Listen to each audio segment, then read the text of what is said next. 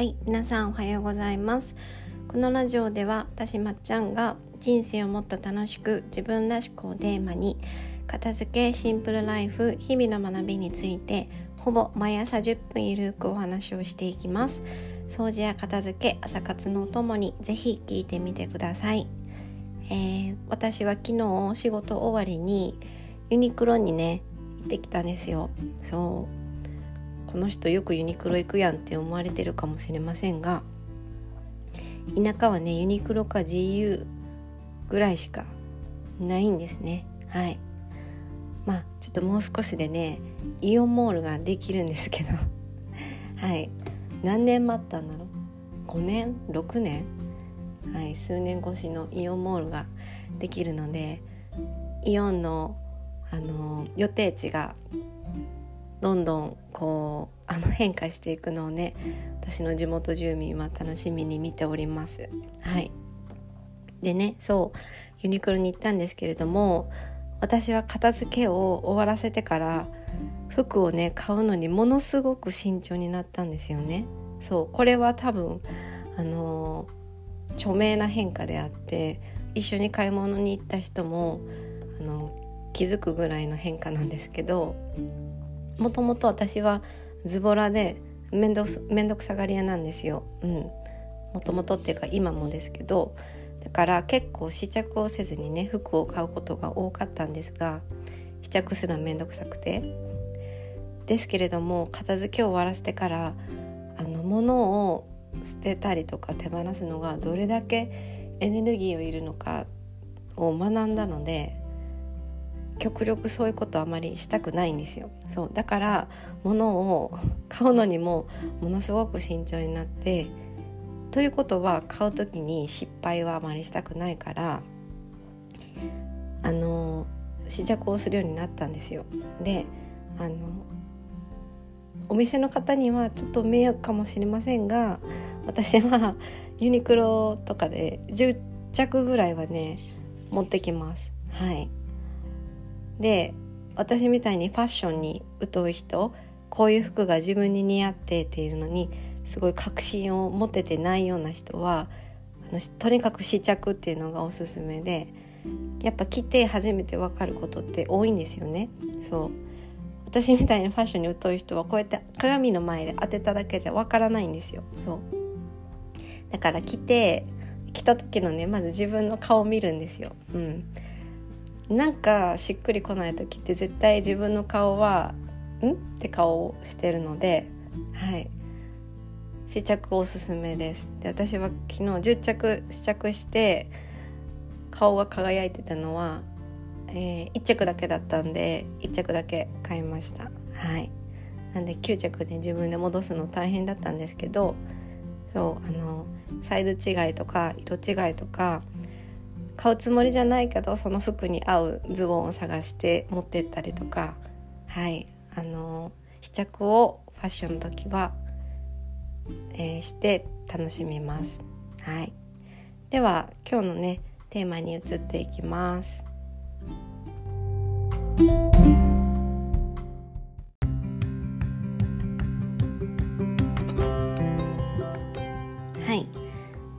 ちなみにさっきの試着の話をね職場で話した時に、えー、議論になってそんな試着に時間をかけるなんで無駄だっていう話をになった思いがあったので、まあ、人によって大大切にするポイントは違うと思うんで思うんですけどそう私は服があの服のなんだ知識はないけど好きな服は着ていたいタイプなので、はい、それだけの時間をかける価値が自分にはあるから試着をしていますという、はい、話でした。そう、まあ、全部が全部ねお互い人とあの理解し合えるっていうのは難しくって違いを楽しむのがあの一つの醍醐味だなってその議論をしていた時にねはい感じました。というわけで今日のテーマなんですけれども全然関係ないんですがまあ今みたいにあの片付けをね終わらせてから少しずつ変わった考え方についてお話をします。はいこれもちょっと以前ちょろっとお話ししたことがあるんですけれどもはい変わった考え方の一つにあの私はいつか家を買うまでその部屋とか暮らし暮らしとかを全力で自分の好きなように整えるっていう行為をするのは無駄だと思ってました。うん、なんでかっていうとあの短期間 だけ住んだりとか、ね、1年だけとかいつか離れるような実家とかを私の好きなようにこう DIY したりとか物をそなそ揃えたりとか全力で整えたりするのはあのいつかその場所を離れる時が来るからエネルギーとか時間とかあと一番思ってたのはお金の無駄だと思ってたんですよ。うん、ずっと住む場所じゃないからそんなにね お金をかける必要はないんじゃないかなってむしろかけてる人ちょっとあのー、お金がめちゃくちゃ有り余ってる人か何も考えてないなんかアホな人なのかなってはい思ってたんですけれどもあの語学留学でフィリピンにねそれこそ数ヶ月ですよ。数ヶ月住んでた時に寮に住んでたんですよ。で私は少しでも安い部屋がよくって大部屋に住んでたからそれこそ6人とか住んでた部屋だったんですよ。だから自分のスペースがものすごく狭くて2段ベッドで2段ベッド？上にベッドがあって下に勉強机があるみたいな。そこだけ自分のスペースっていう生活をしてたんですがそう。さっきの流れで私はその空間を自分の好きなように整えるっていう行為はねたったのその3ヶ月とかだから無駄だと思ってあまりやってなかったんですけどそれこそどこの国の人だろうな？中国の人とか、えーと、韓国の人とかと一番はねモンゴルの人だったかな？そこの部屋をね全力で部屋っていうかその自分のスペースですよね。ベッドと机だけ。全力でねあの 整えてたんですよ。多分お国柄もあると思うんですけどモンゴルの人なんてシーツとか枕カバーとか国の国旗とかだったかな全部持ってきててでそれをねあのシルクだったかなベッドシーツとかもね全部自分用自分仕様に変えてたんですよ。そう。それを見てちょっと衝撃を受けましていますか日本人で？てか私の周りで旅行で短期間行く時にベッドシーツとかを持ってったりとかする人はいなかったからちょっと衝撃的だったんですよ。そう。でもなんかこう全てを自分仕様に染め上げてもう実家のようにあの自由に暮らしてたんですよ。その方たちは。ね。あの中国の方もお店でなんか好きなものいろいろ買ってきて机の上にバーって並べたりとかしてて。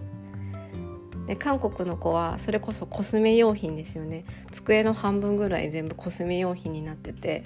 私もそれは それはそれで衝撃を受けたんですけどそう。私はそんなに持ってってなかったしあの欲しいものもあったんですけどその短期間のためにわざわざお金をはたいて買うのがもったいないと思ってたから何も机の上に置いてなかったんです。そう。でむしろそのキャリーケースの中から出すのすら私は無駄だなってちょっと思ってて そのままキャリーケースを置いて置いてその中に荷物入れたままにとかしてたんですけどうん。そうなんですよ。だから変わった人たちだなって見て見ててでもなんか楽しそうだなと思ってたんですね。そう。で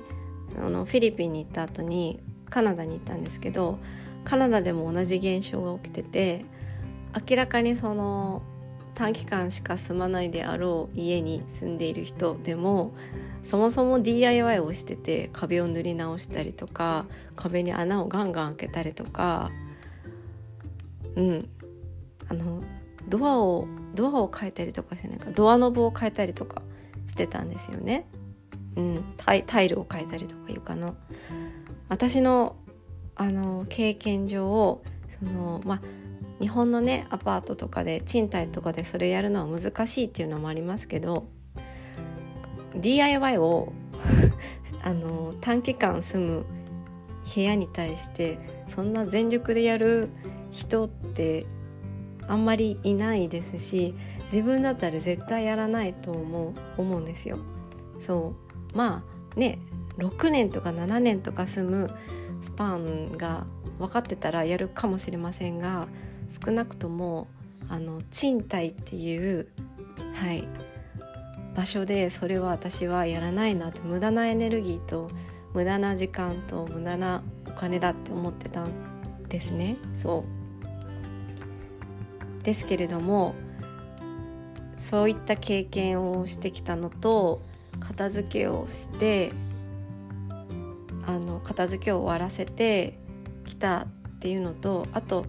あの過去とか未来じゃなくてやっぱ今を楽しむべきだって学んできた結果もし今私があの短期間の滞在をする場合でもまず近くの植物屋さんとかあのお花屋さんとかを探して買ってきて机の上に置くと思います。はい、もちろんその DIY は私のねそんな好きなことじゃないのでやらないと思いますけどその自分が住む空間を自分が快適に過ごせるように自分が好きだって思えるようにあのできる範囲で全力は尽くすと思うんですよ。私あの実は今度カナダに短期間滞在をする予定なんですがそれはあくまで多分短期間でずっと住むものではないんですけどもう今からねその辺の住むところの近くのね植物屋さんとかお花屋さんとか調べてる自分がいてでこの間あのお友達と話してた時に気づいたんですけどそう多分昔はやらなかったようなそういった行動をすると思うんですよ。うんさすがにシーツ持ってったりとか私はしませんが私にとって日当たりとあの植物とかそういった生き物が周りにあるっていうのが結構大事なのでそういったものは持っていくと思います。はい、あとあの私ブランケットが結構子どもの頃から好きでそういった布物が自分の体の周りにあると安心するのでもしかしたらあの荷物になるかもしれませんがブランケットも持ってくかもしれません。うん、で今ってねむしろ昔みたいにあのマイホームを買ってそこにずっと住んでっていうあの考え方じゃない人も結構多数だと思うんですよ。好きな場所を転々として暮らしてあの一つの家っていうものにこだわらない人もたくさんいると思うんですよね。そうやっぱそれでも住んでいる今住んでいる場所を自分にとって居心地の良い空間にすることがあの楽しく生きていくコツなのかなって、はい、その モンゴルの人とか韓国の人とか見てて思いました。はい、だからその好きな空間を整えるとか好きな部屋にするっていうのは全てが全てその家具とかインテリアとかもうそういう話じゃなくって自分が何が好きなのかを分かってそれをあのいかにこう自分のできる範囲で整えるのかっていう話だと思うんですよ。さすがにその短期間 1, 週1ヶ月とか住むところに私がその超高級なねあのソファーを買ったりとか超高級な椅子を買ったりするのはちょっと違うと思うんですよね。うん、自分のできる範囲でできるエネルギーを全力で注ぐっていう、はい、それは昔はやらなかったことなので少しずつ変わってきた考え方なのかなと思います。はい、きっかけは片付けだったんですけど、まあ、たくさんの経験を通してそう思うようになりました。はい。というわけで今日のテーマは片付けを終わらせてから少しずつ変わった考え方でした。はい。なんかこんな感じでね変わってきた考え方ってたくさんあると思うのでそれも少しずつね紹介できたらなと思います。はい。皆さんもね片付けをきっかけでそういった人生に対する考え方が少しでも楽しい方向に行ったら嬉しいなと思って私もこのポッドキャストとか、ね、片付けのレッスンとかしていきたいなと思ってます。はい、また近々ね、あのー、無料の片付け相談会を募集したいと思ってますので、はい、気になる方は LINE 公式を登録してお待ちください。では今日はここまでね聞いてくださってありがとうございました。また次回のラジオでお会いしましょう。皆様良い一日をお過ごしください。